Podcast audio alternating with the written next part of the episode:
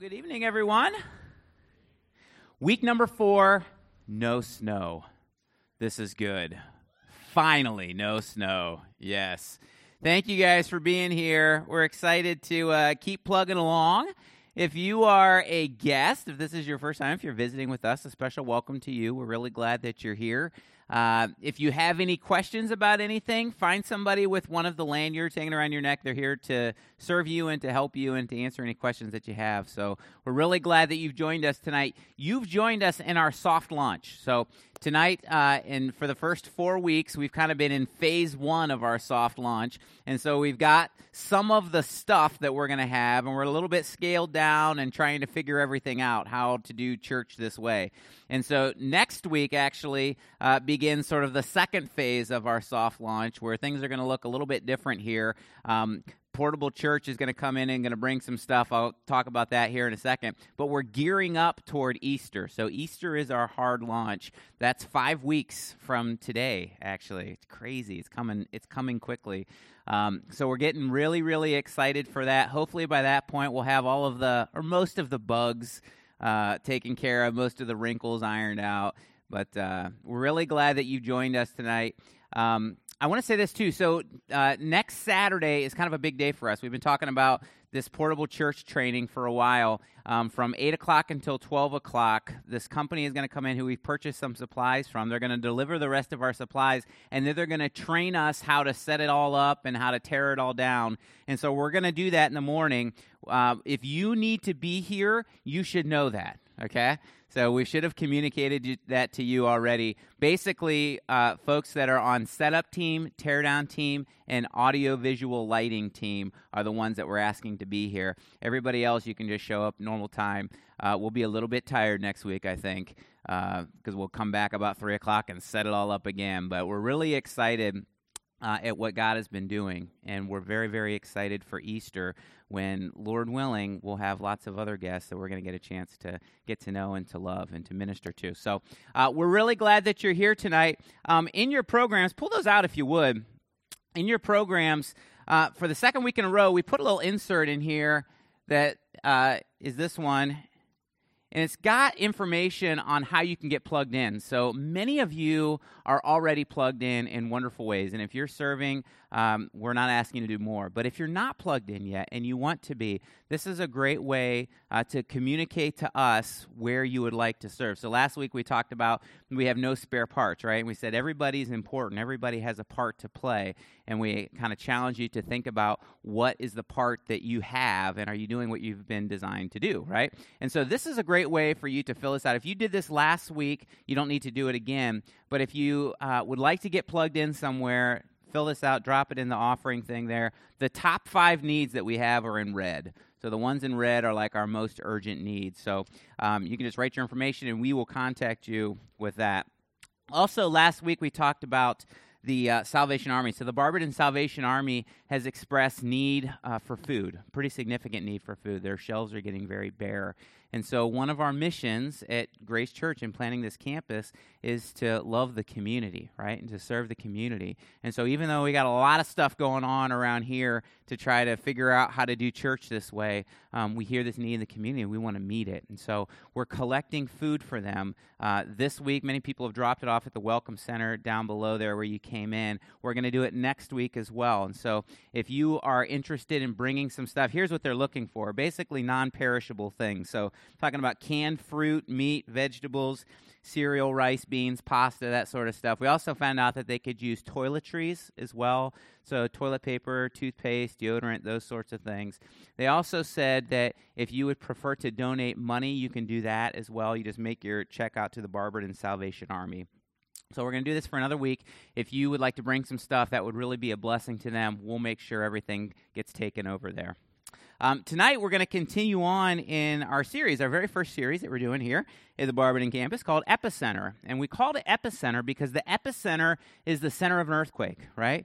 It's the center of a disturbance from which shock waves just radiate out in every direction and they affect everything that they encounter. And we said the gospel is very much like the epicenter of an earthquake in our lives, right? The gospel is a disturbance that affects every single part of us. And so the first week we said that because of the gospel, I don't live for myself any longer. No longer do I live for me. Life's not about me. I'm no longer the center of the universe. Because of the gospel, the power of the gospel in my life, now Jesus is the center of the universe. And I begin to see people the way that he sees people, right? No longer in physical ways, no longer in worldly ways, in earthly ways. Now I see people the way that he does. And I love people the way that he does. And it says that we are his ambassadors. You and I get a chance to be his representatives here on earth. And so well, this led us to our first value value. The way that we say it around here is this. This is this is the foundational thing really to all that we do here at Grace Church. And we say it this way, we live to make Jesus make sense. That's why we exist. We exist, we live to make Jesus make sense. We say we're preoccupied with making any necessary sacrifice to make the, and those are strong, strong words, right? Any necessary sacrifice to make the story of Jesus clear and accessible to anyone seeking after him. We live to make Jesus make sense to a world and to a people that we love and that we care about. That's our foundational value. That's what we talked about week one. Week two, we said uh, that what fuel we talked about what fuels us what prepares us what challenges us to make jesus make sense and it's our second value we said we share life together right we cannot live without honest relationships. We're resolved to figure out how to love God, love, pe- love each other, and live on mission together. We said that God made us to be in relationships with one another. And we said sharing life together, it's not just about like keeping me happy. It's not just about meeting my needs. It's not just about like polishing me off and making me better. It's actually about training me and preparing me and challenging me to go out into real life and live and succeed in the mission that Jesus left us here on, which is to make disciples. And we said that doing life together is beautiful. Like it's beautiful, but it's also really messy.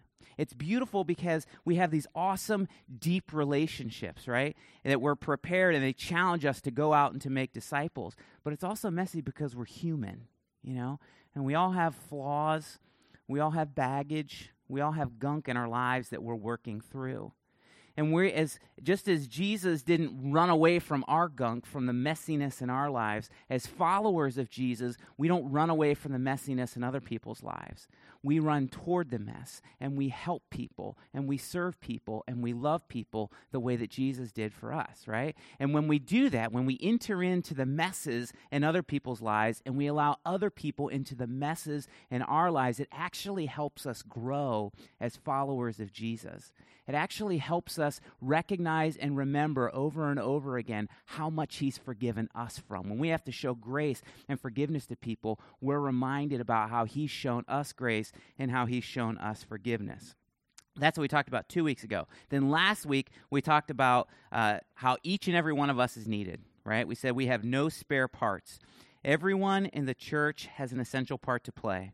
By discovering and developing how we fit into God's storyline, we experience unimaginable supernatural life change in and around us. And so we looked at uh, the Jesus God's metaphor of the church as the body of Christ. We said we're the body of Christ. That's what the church is, and every part of the body is essential. And so we kind of from that metaphor we pulled out some things. We pulled out some principles that we discussed last week. One of them we said you and I are different, but we're united. Right? We might be a little bit similar, like a hand and a foot are similar parts of the body, or we might be very, very different, but we're together. We're all part of the one body. We're connected to each other. We said that I'm exactly the way that God designed me to be, and so are you. And God doesn't make mistakes. You are not a mistake. Your life is not a mistake. You are exactly the way that God designed you to be with your skills, with your personality, with who you are. That's who God designed you to be. No mistakes. And we said that, that I'm not everything. No one is everything. I have strengths and I have weaknesses. And you're not everything, right? You have strengths and you have weaknesses. And maybe my strengths might make up for some of your weaknesses. And maybe your strengths might make up for some of my weaknesses. And we said that we're actually designed. I think this is such a cool thought we're actually designed so that we only function properly when we're together. because none of us is everything, right? So the only way we can really function properly as one body is when we're united, when we're together. And we, excuse me, we said that no part of the body is better than any other part, right? We're all equal. No part, no part is better than any other part.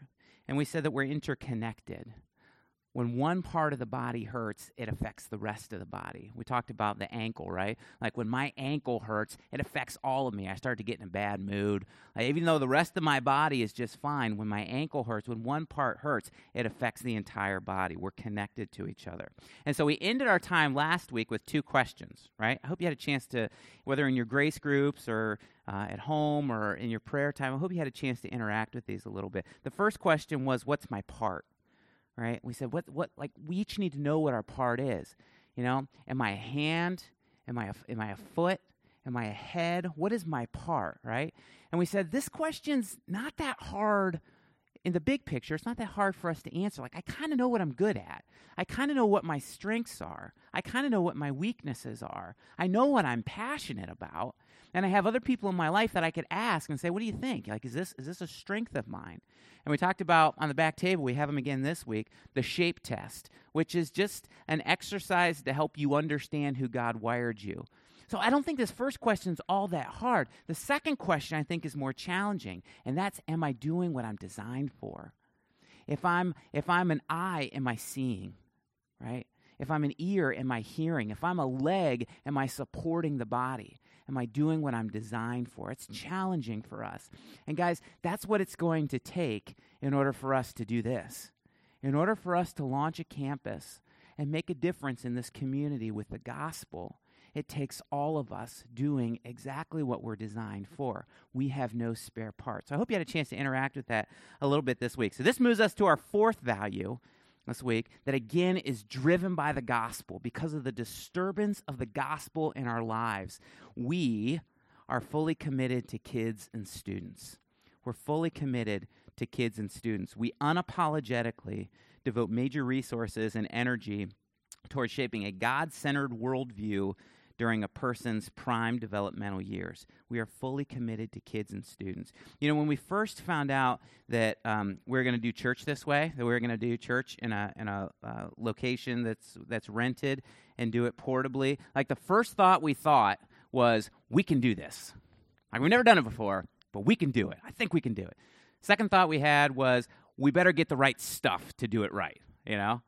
Third thought when we found out we couldn't get the stuff really quickly, the third thought was with this, we can kind of scale down. Like, we don't have to have a full drum set. We could put Don on the cajon or whatever that thing is that he hits, you know? Like, we can use a projector and just kind of set it up. We could kind of fake it. We could piece it together a little bit with the adults, right? But then our next thought was we can't skimp on the kids. We got to do it right. We got to do it right with the children. And so what we did was uh, Jim Hanna and John Case and I, the day before we launched, drove up to Detroit, Michigan, actually Troy, Michigan, a little bit north of Detroit, and we picked up all of the kids' ministry stuff. And uh, because they were able to rush it through and get that stuff done for us ahead of time, and we set it up for the very first time for our very first service. It was a little crazy. It was a little stressful. We're like pros at it now, right? But kids are incredibly important to us.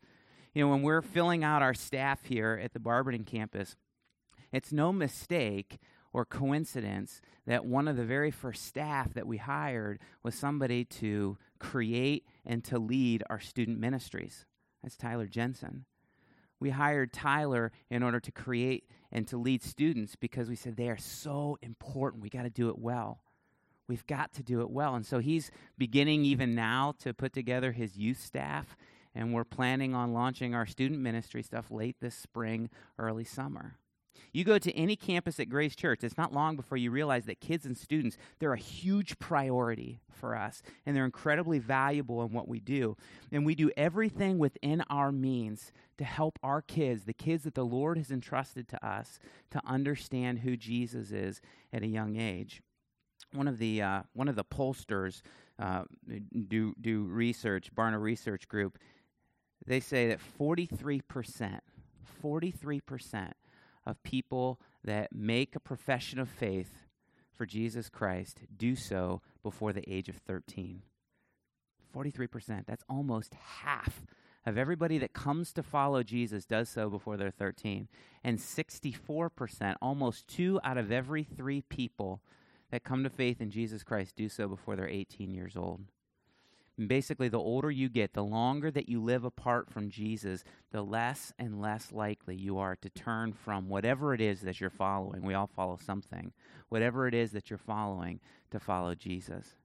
And so we want to do everything we can to help kids understand Jesus in ways that are appropriate to their age, right? That are developmentally appropriate. We want to do everything that we can to help them and pray that they would follow Jesus, that they would understand who he is and follow him during these prime developmental years of, of up to 18 years old. So we love kids. We love kids. We value kids so much. They're important to us. Jesus loved kids, right? Like you read in Matthew 19, it's this beautiful picture. I love I love this thought. I think this is such a cool image of Jesus. In Matthew 19, he's sitting there, and parents are bringing their children up to Jesus, and they're like sitting on his lap. I imagine him kind of playing with them, being silly with them, right? And he puts his hand on them, and he's praying for them. It's just beautiful. And then his disciples walk up to him. I think, I think maybe after a while, they think it's like distracting to Jesus or something. His disciples walk up, and they start to rebuke the parents and say, No, no, no, no, just leave, leave him alone for a little bit. And Jesus then rebukes them and he says this He says, Let the little children come to me, don't hinder them, for the kingdom of heaven belongs to such as these. He challenges us another place to have a childlike faith.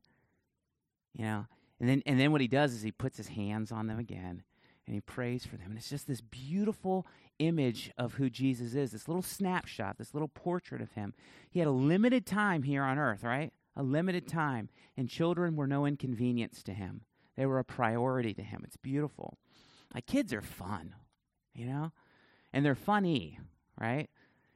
When uh, our son started talking, you know, when kids first start talking, they start saying silly things a lot of times because they don't understand you know, expressions and things like that.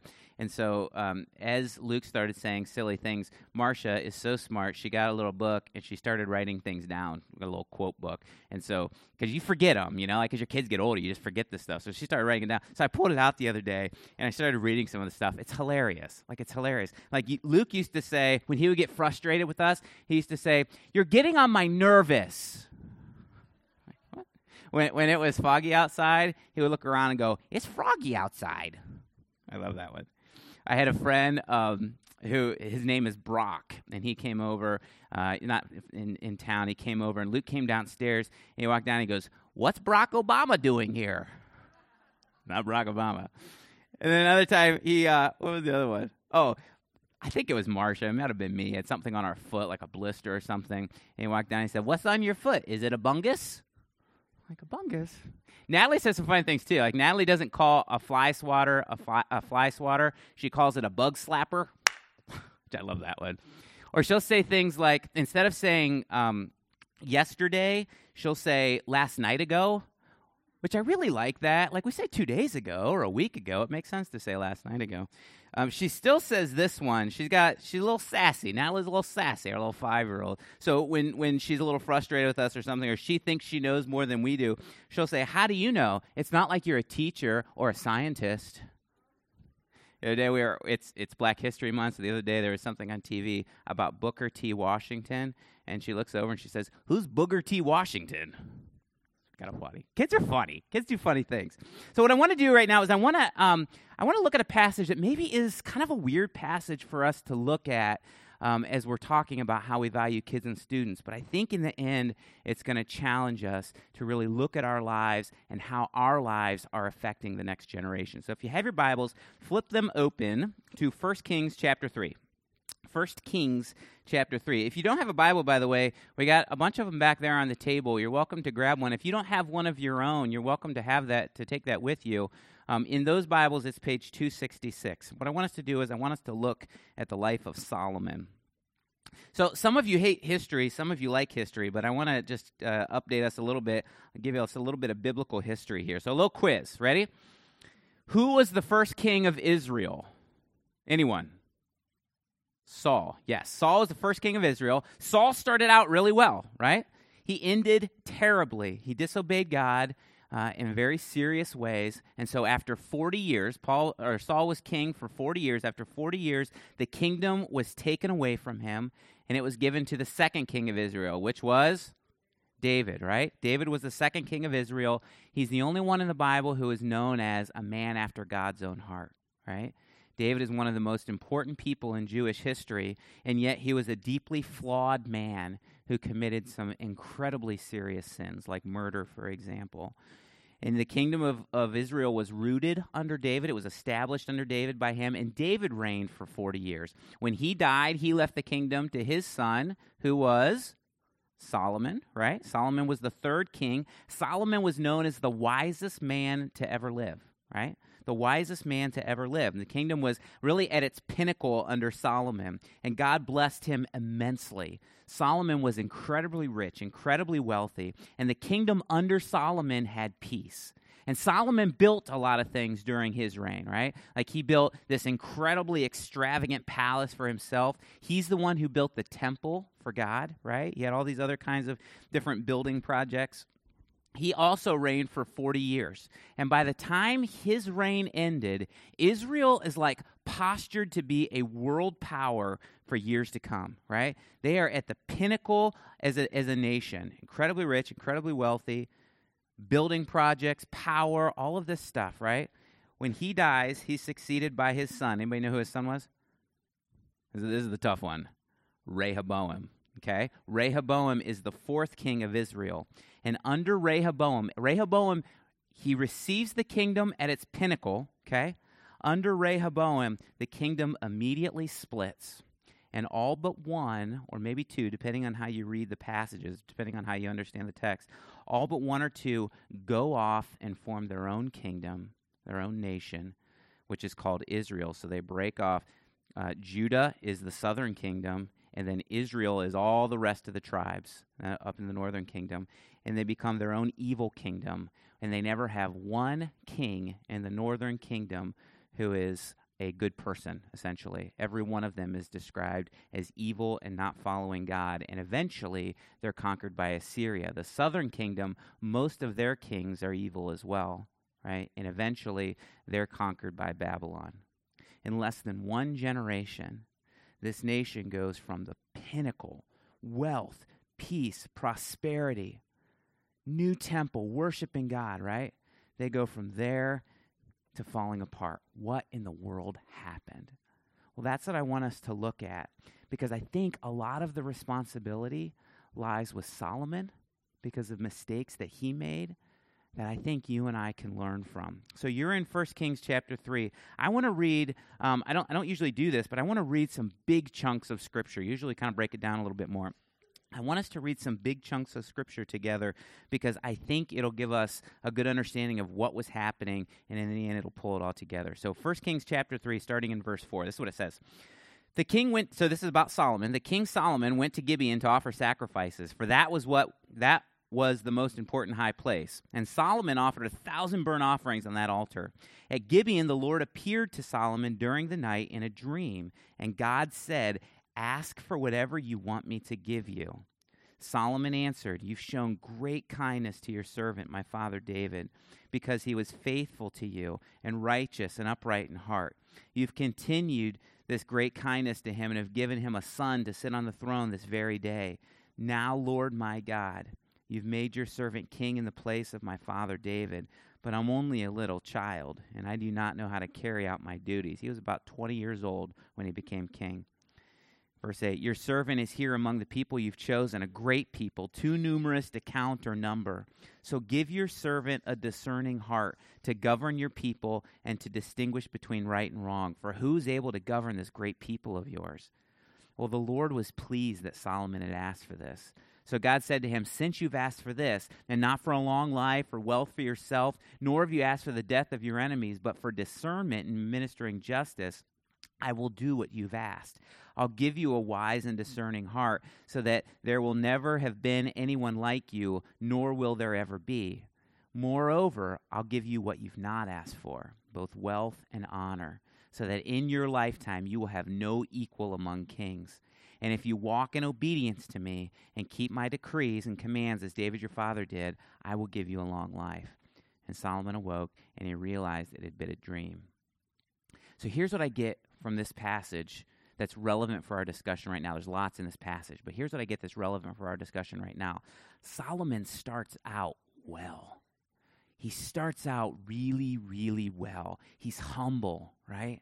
Like he's got he's got the right heart. God has his heart. He understands that he's got to be dependent on the Lord. He understands his responsibilities in, in being king over God's chosen people, right? He understands his priorities. He's humble, he's dependent on the Lord. He asks God for wisdom to do what God has called him to do. Like he starts out really well. And when he does, guess what happens? He experiences blessings and successes. Flip over to chapter 10. You're in chapter 3. Flip over to chapter 10. Lots of things happen in between, okay? In those seven chapters in between, lots of things happen. You see all these little snapshots of Solomon's wisdom. You probably heard about the story of the little baby and the two women that claimed to be the mother, right? That's one example. I encourage you to check that out sometime. You see these little snapshots of his wisdom. He builds the temple of God in these chapters. He builds this incredible palace for himself. He dedicates the temple of God. God appears to him a second time he has all these other building projects in Israel. Lots of stuff happens in these chapters. And then you get to chapter 10 and you see the extent of the blessings and successes that God has given to him. Look at it. Look at verse 14. 1 Kings chapter 10, 14. Excuse me. The weight of the gold that Solomon received yearly, every single year, was 666 talents. That's 25 tons. That's 50,000 pounds of gold every year not including the revenues from merchants and traders and from all the Arabian kings and the governors of the territories. King Solomon made 200 large shields of hammered gold, 600 shekels of gold, that's about seven and a half pounds, went into each shield. He also made 300 small shields of hammered gold with three minas of gold in each shield. The king put them in the palace of the forest of Lebanon. Then the king made a great throne covered with ivory, overlaid with fine gold. It had six steps. It had a back that was rounded on top. Both sides of the seats where there were armrests with a lion standing beside each of them. Twelve lions stood on the six steps at either end of each step. Nothing like it had ever been made in the kingdom. All King Solomon's goblets were gold. All the household articles in the uh, palace of the forest of Lebanon were pure gold. Nothing was made of silver because he was so rich that silver was considered of little value in Solomon's day. The king had a fleet of trading ships at sea along with the ships of Hiram. Once every three years, it returned carrying gold, silver, and ivory, apes, and baboons. Verse 23 kind of sums it all up. King Solomon was greater in riches and wisdom than all the other kings on the earth. The whole world sought audience with Solomon to hear the wisdom God had put in his heart. Year after year, everyone who came brought a gift articles of silver and gold, robes, weapons, and spices, horses, and mules. Solomon is seeking after God. He starts out well, and God blesses him in incredible ways. Ridiculous amounts of gold, right? Shields to protect them, beautiful ivory throne, apes and baboons. You know you've arrived when you got baboons. You know what I'm saying? Like, you know you got wealth when you got baboons. Incredible. Solomon has his heart right. He asks the Lord for wisdom. God gives him wisdom to rule the people, and he also gives him every other thing that his heart desires. But guess what happens? We should look at it. Look at chapter 10, uh, 11, excuse me. One chapter over, chapter 11. Look at what happens. Verse 1. King Solomon, however, in spite of all the blessing, in spite of all the successes, King Solomon loved many foreign women besides Pharaoh's daughter Moabites, Ammonites, Edomites, Sidonians, Hittites. They were from nations about which the Lord told the Israelites, You must not intermarry with them, because they'll surely turn your hearts after their gods. Nevertheless, Solomon held fast in, the, in love to them. He had 700 wives of royal birth. That's right, 700 wives of royal birth, and another 300 concubines, and his wives led him astray.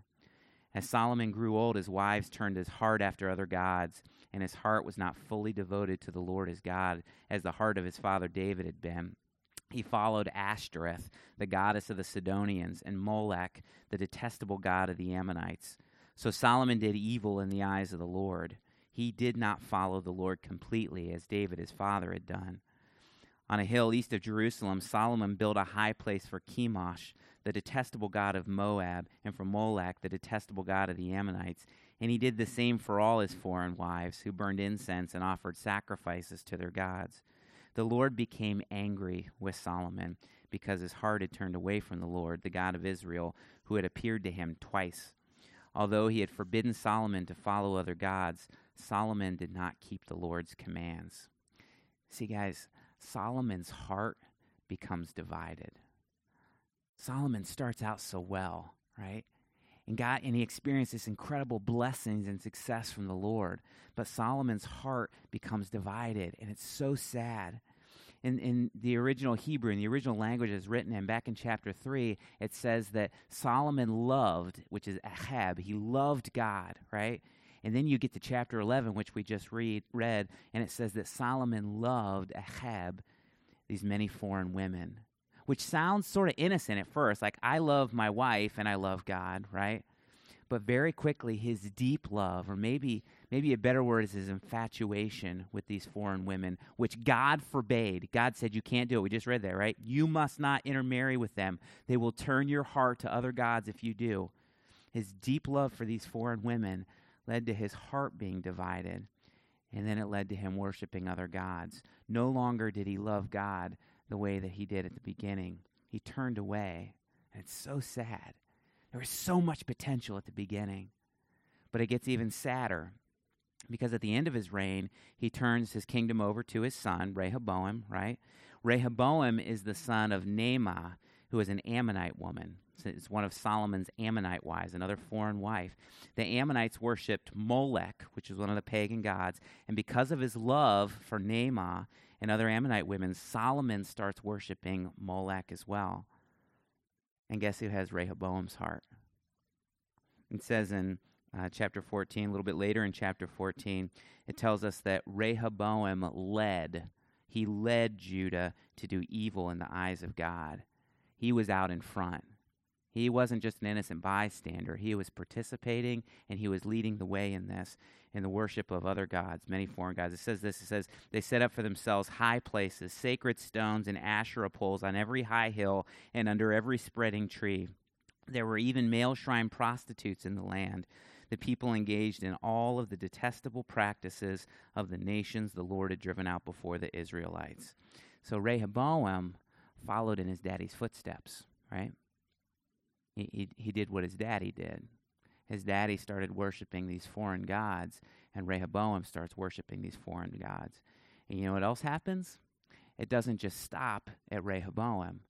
It goes on. In the very next chapter, in chapter 15, it says, In the 18th year of the reign of Jeroboam, son of Nebat. So, Jer- so we have the southern kingdom, Rehoboam was leading it. We have that northern kingdom that broke away, Jeroboam, which is kind of confusing because they're both Boams, right? But Jeroboam is in the northern kingdom, okay? In the 18th year of Jeroboam in the northern kingdom, in the southern kingdom, Abijah, who is the son of Rehoboam, the grandson of Solomon, becomes the king of Judah, and he reigns in Jerusalem three years. His mother's name was Maacah, daughter of Abishalom. He committed all the sins his father had done before him. His heart was not fully devoted to the Lord his God, as the heart of David his forefather had been.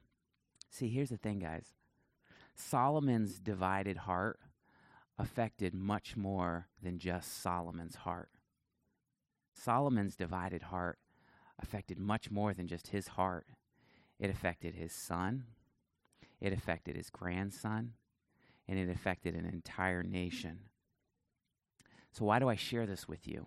Why, like, why are we talking about this on a Saturday when we're talking about how much we value kids and students? I tell you this because we're not just living for ourselves like you and I, we're not just here for ourselves. We're not just living for ourselves, but we're living for generations to come. I'm not living for just me. Don't fool yourself into thinking that the rotten things that are going on, that might be going on in your life, are only affecting you. Don't fool yourself into thinking that. It's not true. Your life affects many, many people. People see it. Your kids see it. If they don't, they will. Your, the rest of your family sees it. Your spouse, she, she or he sees it, or they will. Your friends, your coworkers, your classmates. Our life affects much more than just our life, it has an effect. What we do has an effect. I was meeting with the pastor this past week who um, was telling me that one of his associate pastors they just found out was committing adultery. And it's terrible. Because I can guarantee you, I can guarantee you that when that man started fooling around with another woman, all he was thinking about was himself. He was not thinking about how what he was doing was going to impact everyone else his wife, children, the entire congregation. How about everybody that doesn't like the church that goes, see, that's what the church is about?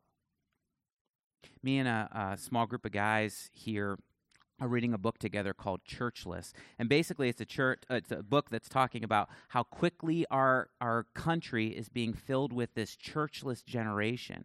And basically, what it's saying is that you know people my age that may and a little bit younger who grew up going to church, many of them stop going to church. Once you get to be an adult, you just kind of stop. You kind of fizzle out, and no longer are you attending. No longer are you learning about God. No longer are you engaged in any sort of disciple making. And what happens is we start to have children, and the effects are exponential because no longer is it just me that's not going to church. Now I have children that have never been to church. You believe that? Tons of kids today that have never been in church because mom and dad decided by their own choice that it's not for them. They don't really care anymore. They may believe in God, but they don't connect anymore. They're not learning about who God is, and they're not teaching their children. See, just as Solomon's divided heart affected so much more than just himself, so does yours, and so does mine. If we're not careful, our kids and future generations will be affected by our apathy, by our laziness, by our lack of discipline, by our sin. A guy named Reggie Joiner uh, says this. I like this quote because I think it's true. Says, The only thing that matters 100 years from now is whether or not our kids have a relationship with Jesus. And I, I think that's true. The only thing that matters 100 years from now is whether or not our kids have a relationship with Jesus. Think about this. What are the potential repercussions in your life if your heart becomes divided? What's affected? Who's affected? What sort of impact will it have on generations to come in your life? Not just for you, not just for your immediate family. What kind of repercussions will it have if your heart goes from being focused on the Lord to being divided? Because the truth is, it doesn't stay divided very long. We all pursue something, right? We're, we're not just living for ourselves. We've said this over and over again during this series we're living for other people as well, maybe primarily even for other people.